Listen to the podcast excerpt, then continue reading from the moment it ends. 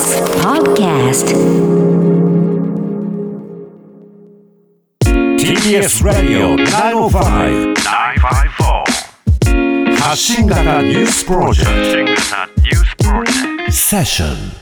発信型ニュースプロジェクト荻上チキセッション荻上チキと。南部ひろみが生放送でお送りしています。ここからは特集メインセッション。今日のテーマはこちらです。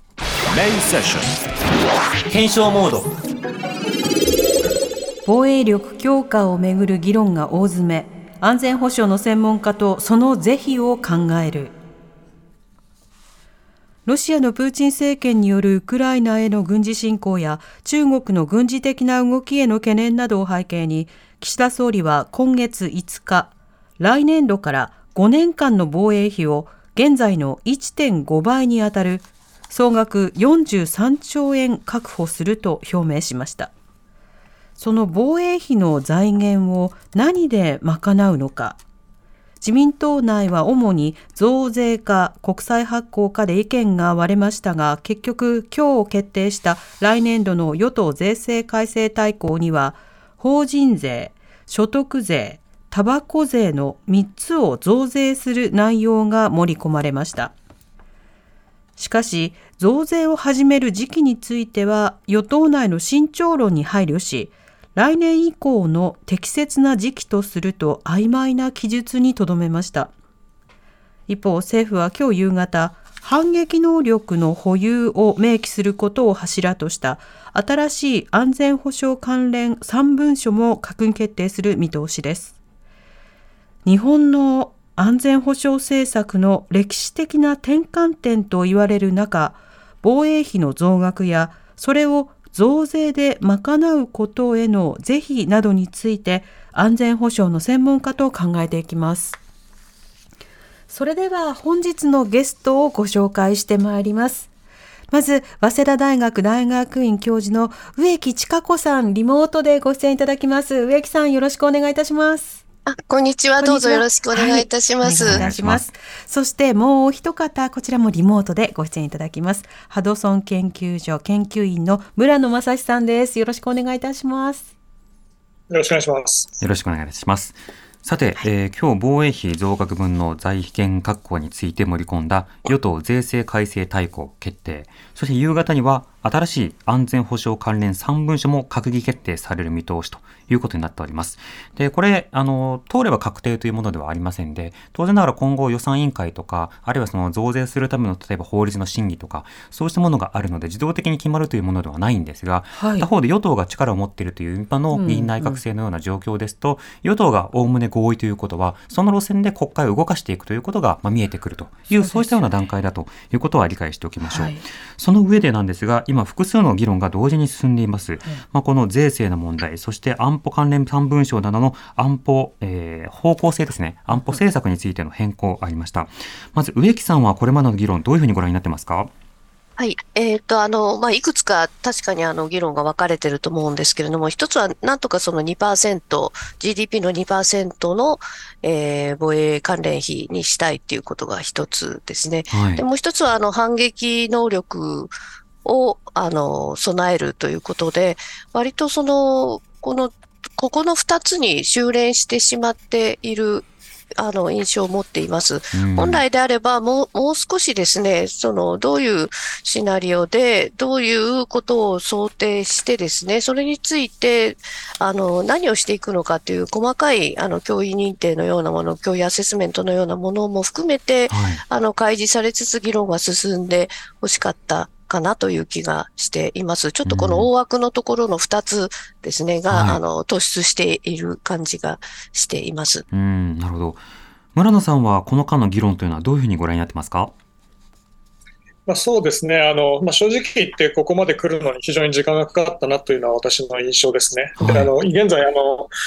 ご、ご承知のように、日本を取り巻く安全保障環境が非常に目があの目まぐるしく変化している中で、まあ、特にあの現在の国家安全保障戦略っていうのは、2013年に策定されたもので、ここから7年も経ってるわけですよね。でそれがまあようやく今回改定ということになったわけですけれども、まあ、冒頭にチキさんおっしゃっていただいたように、あの文書っていうのは作るまでが重要なのではなくて、それから履行していく段階っていうのは一番重要なので、まあ、ここからあのどういうふうな議論をしていくかってことがまだより重要になってきているのかなというふうに思います。うんとりわけあの先ほどあの植木さんが指摘していたような例えば反撃能力と2%ここに割と注目されがちだという状況については村野さんいかがですか？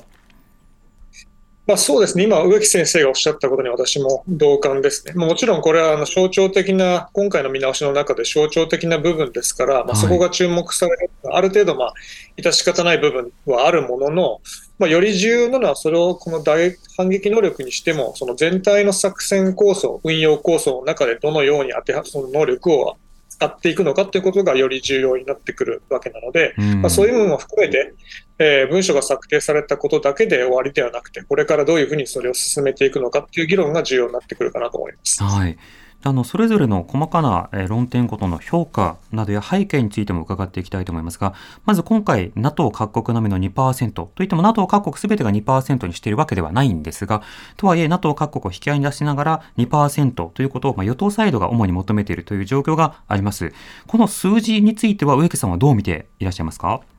はい。えっ、ー、と、これは、あの、今のバイデン政権よりも2つ前のですね、オバマ政権の時から同盟国には2%というふうな、まあ、あの、要求があって、ってですね。で、トランプ政権の時には、さらにもう少しその同盟国との距離ができてしまった後で、今また2%ということで、今ヨーロッパでは NATO 諸国ではあの当然ロシアの状況がありますので、はい、まあ2%にするというところ、今まで抑制的だったドイツも含めてですね、それを上げなくてはいけないというような、その機運になっていると思うんですけれども、うん、その割とそこに足並みを揃えるというところに大きなこう、えー、意義を見ていて、これはどちらかというと、まあ外、外交的に他のところと同じ2%にするという、そういったような、はい、あの姿勢を見せるというところが中心なのかなと思います。ただ、これが、その、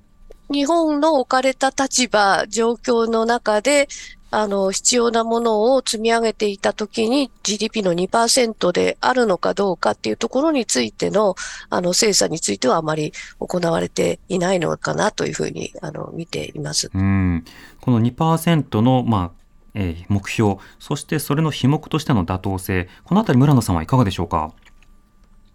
えーとまあ、率直に言うと、私は2%水準を、まあ、多いと見るか少ないかで見るかといったら、これは少ないというふうに感じますね。おそらくゼロベースで必要な防衛力っていうのを日本が置かれている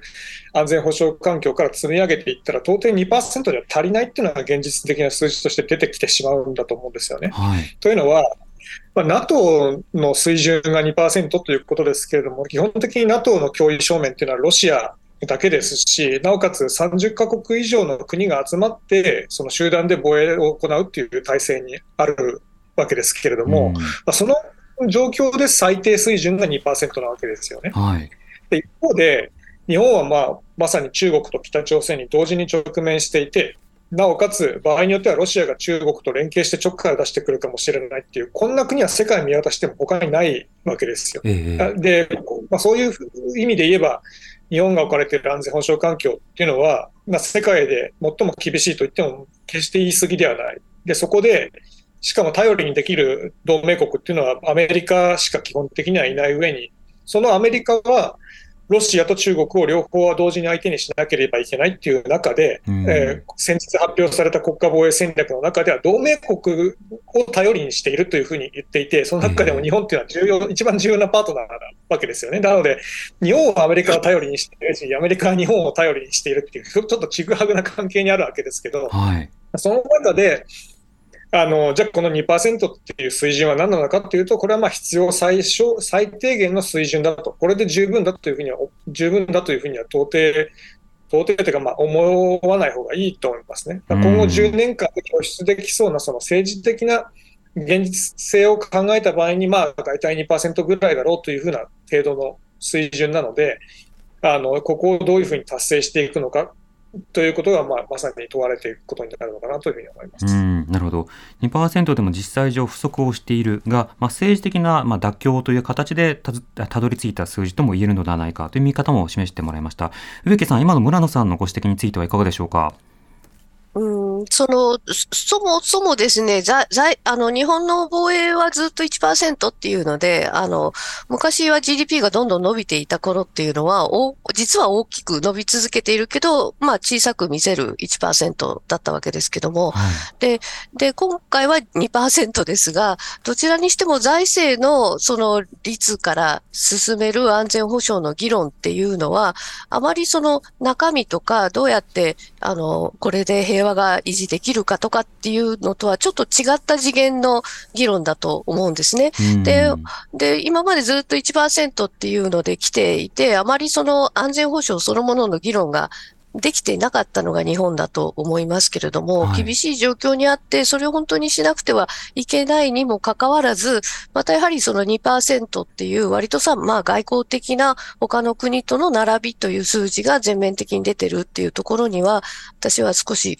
不満を持っています。で、これが足りないのか足りなく、あの、十分なのかっていうのは、安全保障っていうのは、この、よく本当に必要ならば、あの、納得しますけどというような、あの、こう、意見をいろんなところで聞きますけども、はい。本当に何が必要なのかっていうのを見極めるのはものすごく実は難しくて、足りているるのか足りていないのかっていうのは戦争が起こって初めて検証されるようなものなわけですけども、ただ、みんなが納得するってことが大事で、それをギリギリと今の情勢がどのくらいで、どのくらいの能力があって、どれくらい紛争が起こる可能性があるのかっていうところを突き詰めていく作業っていうのが、あの、求められるのかなっていうふうに思います。だからち、少ないかどうかっていうことも、その作業をしなくては、あの、えー足りすぎてるのかですね、ってわからないっていうことです。ただ、うん一方で、ちょっと長くなりますけど、別の次元では財政的な問題もあるので、はい。国はその守る対象であるのは私たちの普段の幸せな、あの、それぞれが人生を全うするっていう生活ですから、ええ。そこに振り向けるあの予算とそれ以外のところのバランスっていうのは国のあり方としてはとても大事なんだとあの思います。そこは財政の議論になるんだ。なるほど。財政の方をまず引き取りますと、例えば2%を達成しましょう。そのために足りないなら増税しましょうと仮になったとして、その増税によって例えば経済成長の足かせになれば、実は GDP が下がる一方で2%という数値目標は達成されたけれども、国民は貧しくなりましたということも、場合によっては極端にあり得ることではあるわけですね。となると、そのどういったような仕方でするのかという財政との議論というのは、とても慎重な点が必要だというのが一点ありました。で、もう一つ納得感という点で言うと、まあ、例えば日本はいろんな災害などに対する対応も必要で、それに対して各建築などを例えば全て見直そうみたいなことを徹底的にやれば、それでまあ100点十分なのかというと、その十分をめぐる範囲というのは実は相当難しいところはあって、安全保障は別のテーマといえども、なかなかその不十分というところもまあ難しい。そのあたりの合意を国民とどう取るかという、この2点ありました。この2点については村野さんいかがでしょうか？まあ、おっしゃる通りだと思います。あの特に後半のあの日本がちょあああの直面している安全保障環境というのはどのぐらい厳しいのかというのは、その実際に今回行われているこの防衛力整備の見直しの中でも、はい。あの直面する脅威シナリオに対して、今の自衛隊の能力がどのぐらい不足しているのかというのは、まあ、結構比較的あの、科学的な検証に基づいてやってると思う、まあ、そういうあのあのやり方があるんですよね。そのはいギャップを導き出す導き出すための分析の手法があって、防衛省はそれを使ってきっちりやってると思うんですけれども、もちろんその中でどういう分析をしているのかっていうのは、かなり機密に関する部分もあるので、うんあの全ては明らかにできないっていう難しさもあると思います。うんとはいえ、はい。もう少し、わ私としては、まあままあ、私のようにこのシンクタンクであったり、外部の研究機関にいる人々が、あの我々が直面している安全保障環境の厳しさであったり、実際そのどのような形で日本に対して有事が降りかかる恐れがあるのかということをもう少し具体的に詳しくあの説明をし、まあ、政府と協力しながらそれを説明していって、え多くの国民の方々にその防衛費の増額をすることについての納得感を求めていくということは常に必要であろうというふうに思いますね。では、あの、先ほど話がありました、今も村野さんが触れました、そのシナリオということなんですけれども、何に備えるために何が必要なのか、このあたりの説明が不十分ではないか、その中でトマホークとか敵基地攻撃能力などのパーツの話が出てくるのが、なかなかにその疑問だという話もありました。植木さん、あの、この何に対して何に備えるのか、今の安全保障議論の前提というのはどういったものなんでしょうか？えっ、と、あの、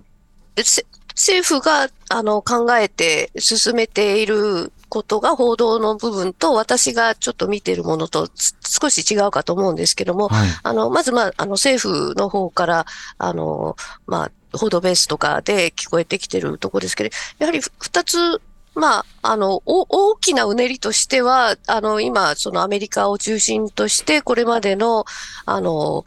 えーこう、国際秩序、まあ、安全保障ですね、あの、コントロールしてきたところが、その体制が大きく、あの、挑戦を受けてるという認識で、それはアメリカがずっと、あの、バイデン政権になってから言っていることで、それも日本も、まあそうなんだという同じく認識をしてるっていうことですね。うん、で、それに対して、か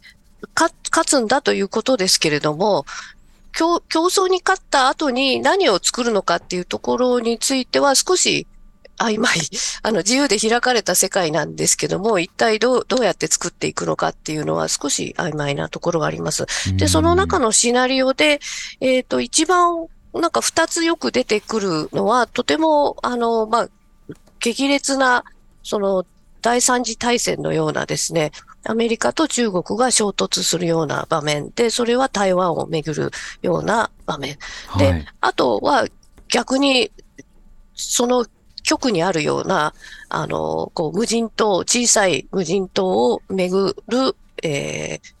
戦い。で、それはその平時と有事がよくわからないような、うん。あ、の、戦争なのか戦争じゃないのかわからない、よくグレーゾーンって言いますけれども、はい。そのような状態にどうやって対処するのかっていう、こう、二つの大きな極極のところをシナリオとしてよく描かれているような気がします。それうんで第三次大戦の方は、あの、まあ、もっぱらそのミサイル攻撃に対してどういうふうに日本を守るのか、まあ、はいっていうような議論が多いですね。で、その、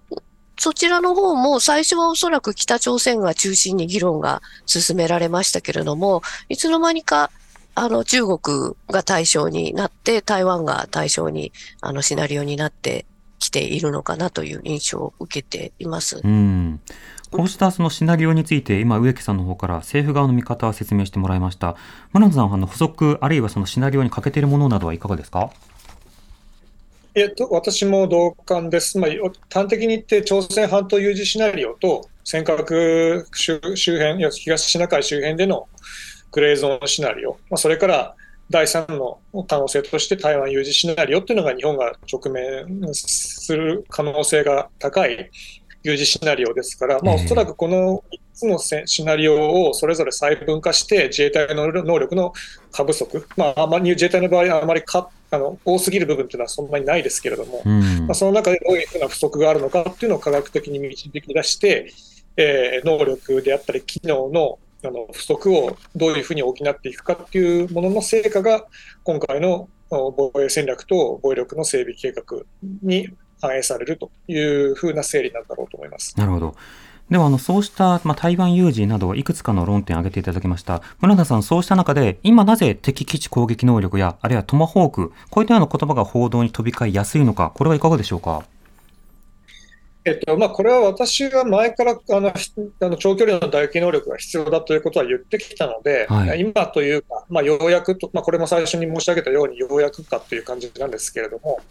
まあややはりそのこの要するに中国、北朝鮮というものを相手にするときに、彼らが持っているミサイルの射程であったり能力というのは、どんどん量的にも質的にも向上してきているわけですよね。はいまあそうなると、よりこのこちらも射程の長いものを持って、そのより遠方で、なおかつ早期、その紛争の早い段階で、えー進行を阻止するための能力っていうのは必然的に必要になってくるので、よりその射程の長いミサイル、まあ、日本では長距離誘導弾というふうに言うみたいですけれども、うん。まあ、それが必要になってくるという上でのその能力整備なのだろうと思います。まあ、他方で、先ほど冒頭で申し上げたように、じゃあこの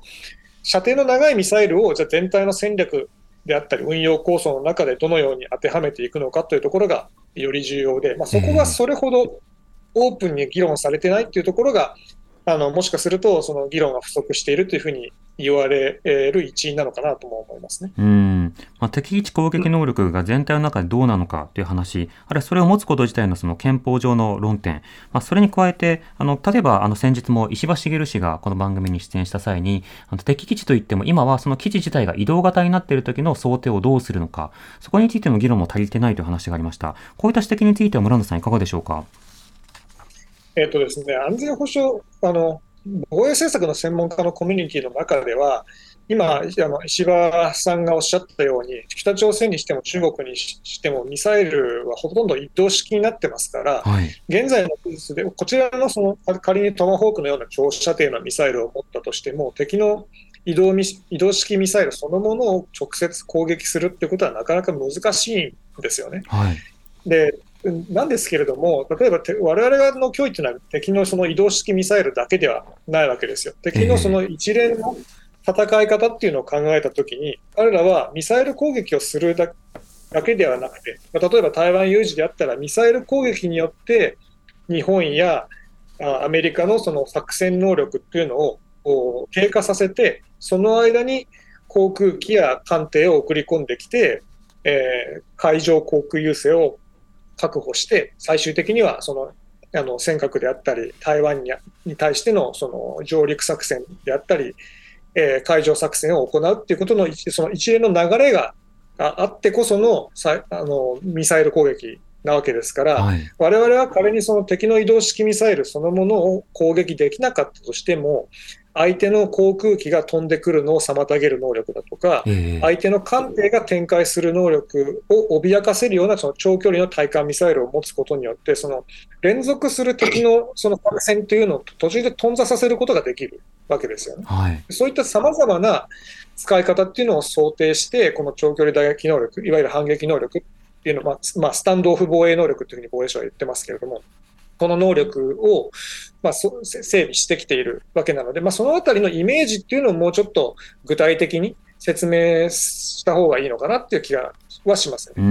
まあ、点的なあのそれぞれの点をどうするのかというイメージではなくてあのそれぞれの中でどうやって時間を稼ぎながら防衛し他国が駆けつける時間などをこう確保するのかあるいはそれだけで不十分であれば自国でどういうふうな事態というものまで想定するのかそうしたことが必要だという指摘でした植木さんはあの今こうした敵基地攻撃能力などが議論されている状況についてはいかがでしょうか？あの、その軍事的な合理性をこういうふうに先ほどあの村野さんがおっしゃってくださったように追求していくと、そういうふうなあの話になる、なるわけですけども、で、そこはそこの世界の中での一貫性はあるんですが、一歩ちょっと、あの、違う観点っていうか、あの、もう少し俯瞰してみるとですね、二つの点が、あの、えー、こう、考えなくてはいけないのかなと思っているんですけども、はい、一つは、まあ、あの、ずっとその政治的判断、政策判断としてそういう能力は持たないんだというふうに50年から言ってきたことに、今回どういう政策判断をする結果変えるのかっていう説明が一つ、あの、いるということですね。で、これまでもそれはあった方が良かったかもしれない能力ですけれども、政策判断としてやってこなくて、常に、あの、いずれにしてもここの部分はアメリカが提供するということでやってきたのが、今回どうして変えるのかっていう説明が、あの、あることが望ましいかなというのが一個と、はい、それとあとその、まあ、あの、直接的な戦争が起こる可能性があるからこそやってるわけですけれども、とはいえ、その第三次世界大戦ような戦争は、もう何としても、あの、世界全体で抑止していかなきゃいけない、あの、防がなきゃいけない戦争だと、あの、思いますし、多くの人が思ってると思いますけど、そのためにはですね、抑止が成り立つためには、あの、もっと複雑な、あの、計算で相手の意図をどういうふうに変えていくかという、あの、優れて複雑かつ、あの、こう、よく練られた計画が必要だと思うんですけれども、はい、そうすると、ここのところで出ている、その安全、あの、新しい国家安全保障戦略は、今までとこう、大きく違うのかなと私が印象を持っているのは、うん、その、今まであまり日本は脅威の認定も評価もしてこなかったんですけども、むしろその相手の能力に合わせて、意図がどう変わるかもわからないけど、それに合わせて、能力に合わせて、あの、整備していこうというような考え方があるのかなというふうに見ているんですけども、はい、そ、そこっていうのは、あの、意図を変えて、で、外交力で、あの、こういう情報を探り、かつ、あの、相手の意図を変えさせるっていうところからすると、えー、随分足りないような気がしています。で、まあ、ちょっと長くなりましたけども、安全保障戦略の一つの、あの、手段が防衛力だったり、外交力だったり、技術力だったりとかっていうことだと思うんですけれども、今回の議論を見ていると、防衛のために外交力とか経済力とか防衛力があるというふうな、あの、位置づけなのかなと思って、そこはその今までの日本の、あの、取ってきた、あの、政策とは大きく変わるので、あの、そこのところについては、抑止を成功させるためには、やっぱり情報がきちっと分析されて、しかも、あの、外交で相手との意図の、あの、まあ、疎通、あるいはさうん探り合いですね。そこのところが何よりも大事になるのに、少しそこが不十分なのかなという印象を受けていますな。るほど。あの、ここまで政治的な手続き論、まあ、これは世論に対するコミュニケーションもそうですが、手続き論の話、それからまあ自民党の中では財政論の話も出てきました。また、村野さんがご指摘、特にあの注力されているのが、軍事的戦略論、これが不足しているという指摘がありました。そしてさらに今、植木さんの指摘があったような、そこだけではなくて、外交や抑止の、まあ、具体的な分析と努力、そのあたりというものも必要ななどという、いろんな論点が出てきました。はいリスナーの方からもいくつかメールをいただいております。えーご紹介しますね。まず、ラジオネーム、犬の昼寝さん、ありがとうございます。軍拡を行うとむしろ戦争に巻き込まれやすくなるという意見を見聞きします。逆に今回のロシアによるウクライナ侵攻のような他国からの一方的な侵略は軍事力がもっと充実していれば防げるという主張も見られます。えー植木さん、村野さんのお二人の考えをお聞きしたいですと。そしてもう一方、ラジオネームバンバンさん、ありがとうございます。えー今の防衛費増大の議論は拙速で不満ですが、一方で反対派が唱える軍拡競争回避や外交努力不足の議論にも賛成できません。今、ウクライナを西側が支援しているのは、ウクライナが自衛の力と意志を見せたからだと思います。一方、アフガニスタンの政権が米軍撤退であっけなく崩壊したのは力と意志がなかったからだと思います。日本有事の際、まずは自衛の力と意志を示さなければ、アメリカも傍観するのではないでしょうか。また、台湾や韓国で武力衝突が起きたとき、日本は傍観を許されるのでしょうかといただきました。はい。そしてその他ラジオネームのない方ですけれども、はいえ防衛費増額は絶対反対です、うん近隣諸国を敵に回すような政策は日本にとってむしろ危機を招くことだと思います。外交努力が全然足りませんというふうにいただきました。うんありがとうございます。さてまず最初の、えー犬の昼寝さんからのメールでいきましょうか。はいあのこういったあの様々な装備を整えること、これがまあ危機を高めるのか、それとも抑止になるのか、まず基本の木というところになると思いますが、村野さんはどう見てますか？あの非常に重要なご指摘だと思います。あのまず日本が置かれている安全保障環境、特に東アジアの周辺国の動向っていうのを見る見ると、基本的に軍事防衛費がずっとフラットなのは日本だけなんですよね。はい北朝鮮にしても中国にしても、軍拡をしているのは彼らなわけです。基本的に我々の防衛力防衛費がずっとフラットだったにもかかわらず、中国の防衛費がずっと伸び続けて、軍事費が伸び続けているというのは、これはあの日本の防衛費に合わせて中国がの、じ日本の防衛費に対して中国がリアクションをして彼らが防衛費を伸ばしているというわけではなくて、彼らは一方的な、あるある意味その、革新的な現状変更意図を持って防衛、軍事費を伸ばしているわけなので、これは軍拡競争ではないんですよね。我々が防衛費を高めるっていうことは軍、その軍拡の危機を煽るわけではなくて、この開いてしまった、彼らがそのチャンスだというふうに思わせないためのその窓を閉じる作業なわけなので、ええ。むしろこの日本の防衛力の増強っていうのは、この地域の安定性を高めるためで、まあ、不可欠なものだと私は思います。うん。まあ、自動的に自動的にというか一方的に拡張されているものに対して行使させないためにあるいは行使された場合にということを備えなくてはいけないという村野さんの指摘。植木さんは今のあの犬の昼寝さんからのメールについてはいかがでしょうか？あの、まあ、中国は非常に、あの、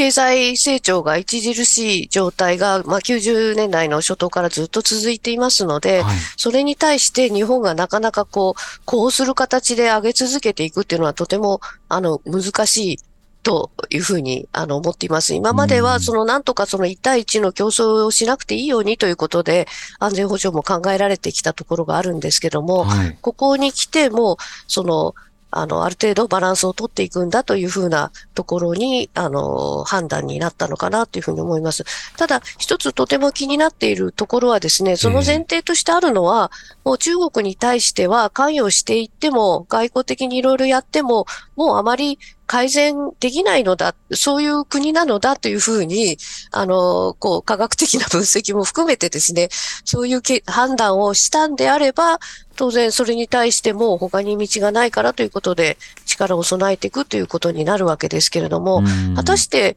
あの、こうまあ、書きぶりからしても、あの、いろいろ中国に対しては厳しく、で、むしろ台湾に対してはパートナーという言葉を使ったりというのが報道で出ていますけれども、はい。その、本当に他の、あの、方法ではもう、あの、行動を変えられないような国であるのかどうかですね。そこのところがとても重要になるかなと思います。うん日本とアメリカが大きく違うのは、やはりその、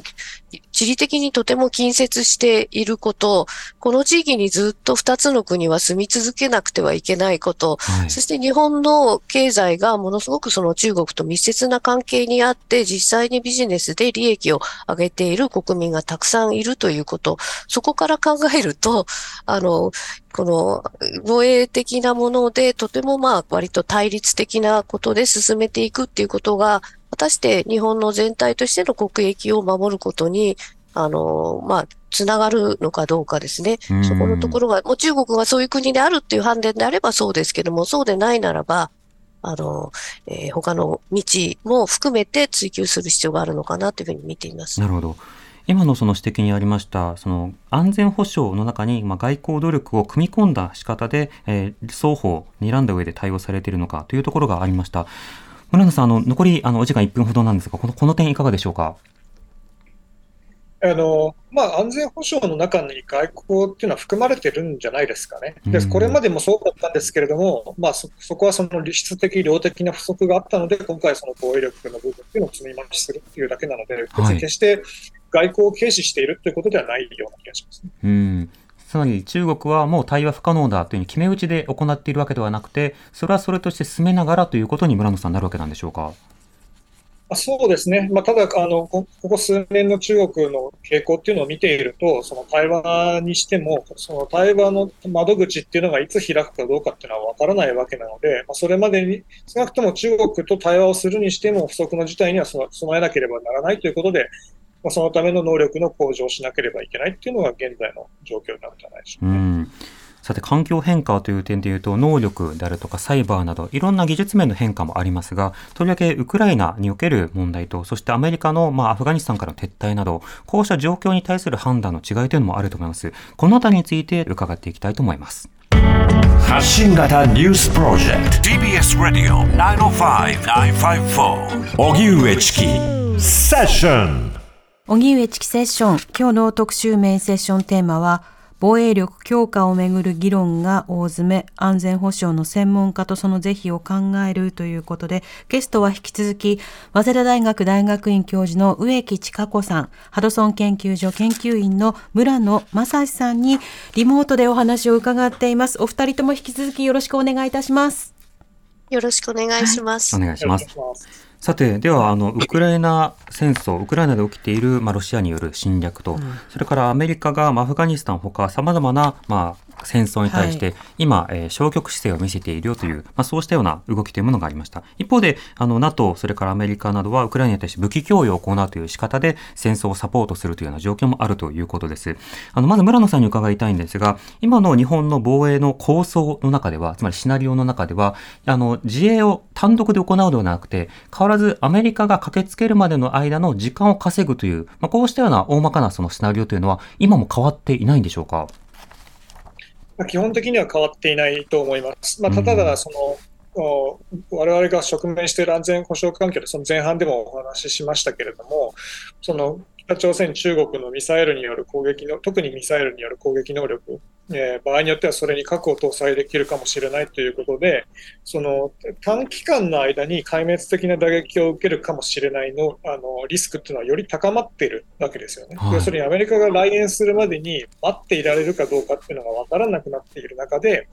日本としてはそのアメリカが来園するまでに何かやれることを持つべきなのではないかということで、今回のその反撃能力の議論等も、まあ、そこに位置づけられてくるのかなというふうに思います。うんなるほど。また、アメリカがじゃあ実際にまあやってくるのかどうか、まあ、日本は当然ながら米軍基地がありますので、あの実際上、米軍、あるいはその米アメリカ人に対しても相当リスキーな行動が取られたということになれば独自の判断もあるでしょうが、このあたりのリスクの変化というのは実際上あるんでしょうか？つまりアメリカが日米同盟があるにもかかわらず、まあまあまあ消極的でというような方向に変わっているというような見方というのはあるのか、これはどうでしょう？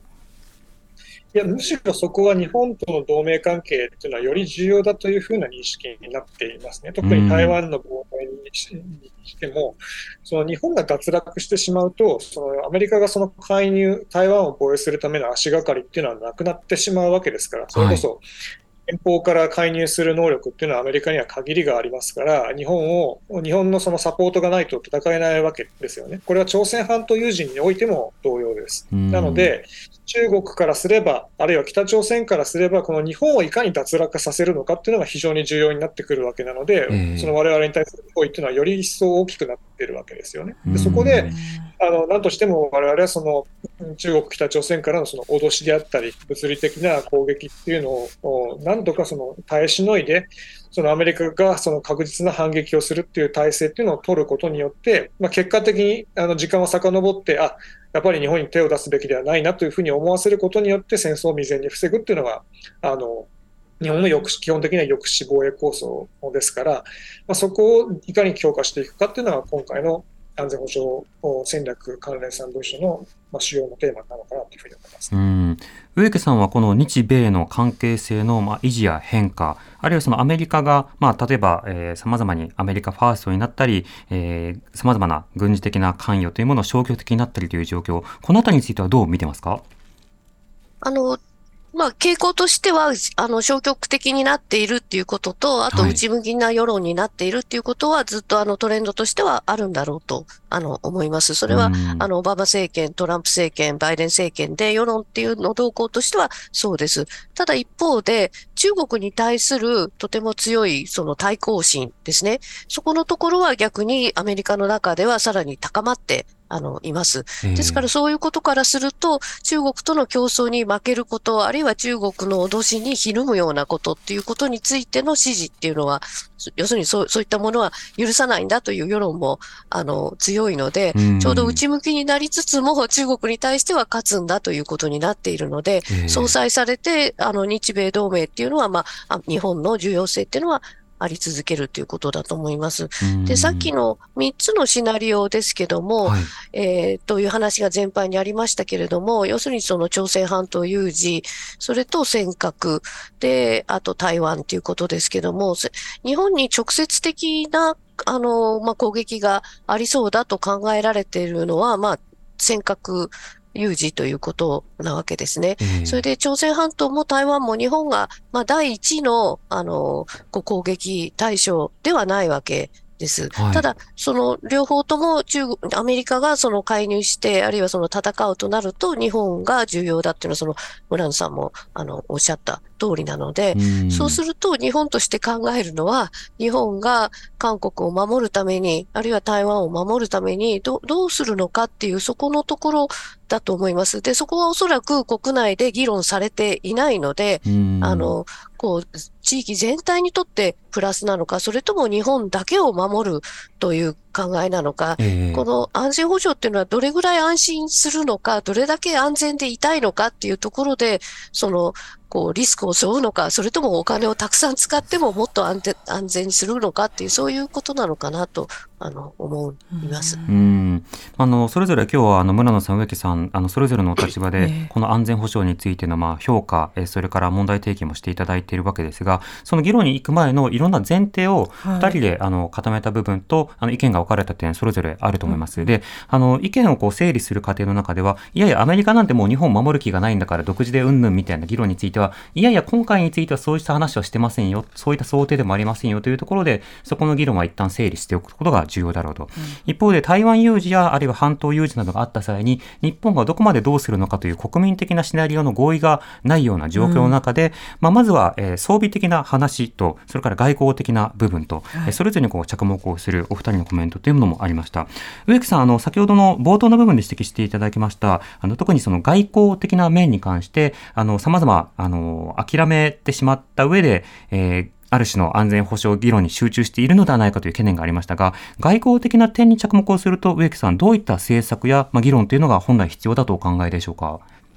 私はやはりその日本のような国っていうのは情勢を、情報をきちっと持っていることと、それを分析できる能力っていうのは何よりも重要だと思っていますので、はい。そこのところの整備と、あと人員も必要になってくるだろうと、あの、思います。もちろんそのツールとしては防衛力、あるいは武器も含めたですね、ODA で活用するとか、あるいは ODA を増やすとか、そういったようなことも議論されてるんだろうと思うんですけれども、はい。それに加えてですね、やはり根幹としては、一体、あの、外交をどどうやって分析して実施していくのか、どうやって人と人との、その、他の国の外交官、あるいはそういう、それ以外のですね、一般の人と繋がっていくのかっていうのを戦略的に、その外交戦略として、また、あの、立てる必要があるのかなと。その防衛戦略、防衛装備が細かく、あの、議論されることには外交の中身、どこをこう押したらどういう結果になるのかという議論が少なすぎるのかなと思ってます。うん、なるほど。あの、一方で、えーメール、小言ののんべえさんからいただきました。はいありがとうございますありが。とうございます。えー防衛費より中身です。何が必要だからこの金額が必要です。ということが先です。財源はその後で良い。えー日本の軍事的防衛に必要なこと、えー武器兵器を示していただきたいですと。と同時に外交が先でしょう。というふうにもいただきました。この場合、その中身が先といった時の中身がああくまで武器などを指すものなのか、それとも、あの、そうしたシナリオなどに対する想定、を含むものなのか、さらにそれに対して外交的なシナリオなども含めたものなのか、それによっても中身の議論が指し示すものって変わってくると思うんですよね。この中身の議論の不足点といったときに、村野さんが、あの、真っ先に浮かぶものというか、集中して議論すべき点というのはどういうふうにお考えですか？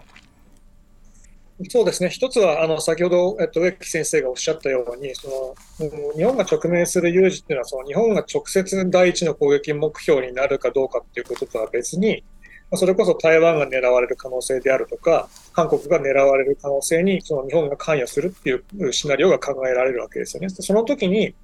日本人はその韓国人の命を守るために、あるいはその台湾人の自由を守るために犠牲を払う覚悟がどれだけあるのかということを、まあ、国民的な議論としてきちんとやるべきかなとは思います。それと、もう一つは最初に申し上げたように、その、このものをどう、この人物金の議論にし集中しがちですけれども、それをどう使っていくのかということはやはり重要なわけですよね。えそのどう使っていくのかというのは、おそらくまあ文章の中ではその統合的な運用構想ということに集結あの執着するんだと思いますけれども、この統合的にその我々が持つべき、持っていく力をどういうふうに運用していくのかというところがまあ重要で、なおかつ、この能力というのは、まあ、あの米国と共同してあの使っていくことになるわけですかえら、うん。この新しい能力を持つということは、どあのそれに合わせて日米のその役割と任務のおさらなる調整というのが必要になってくるわけでなので、えまあ、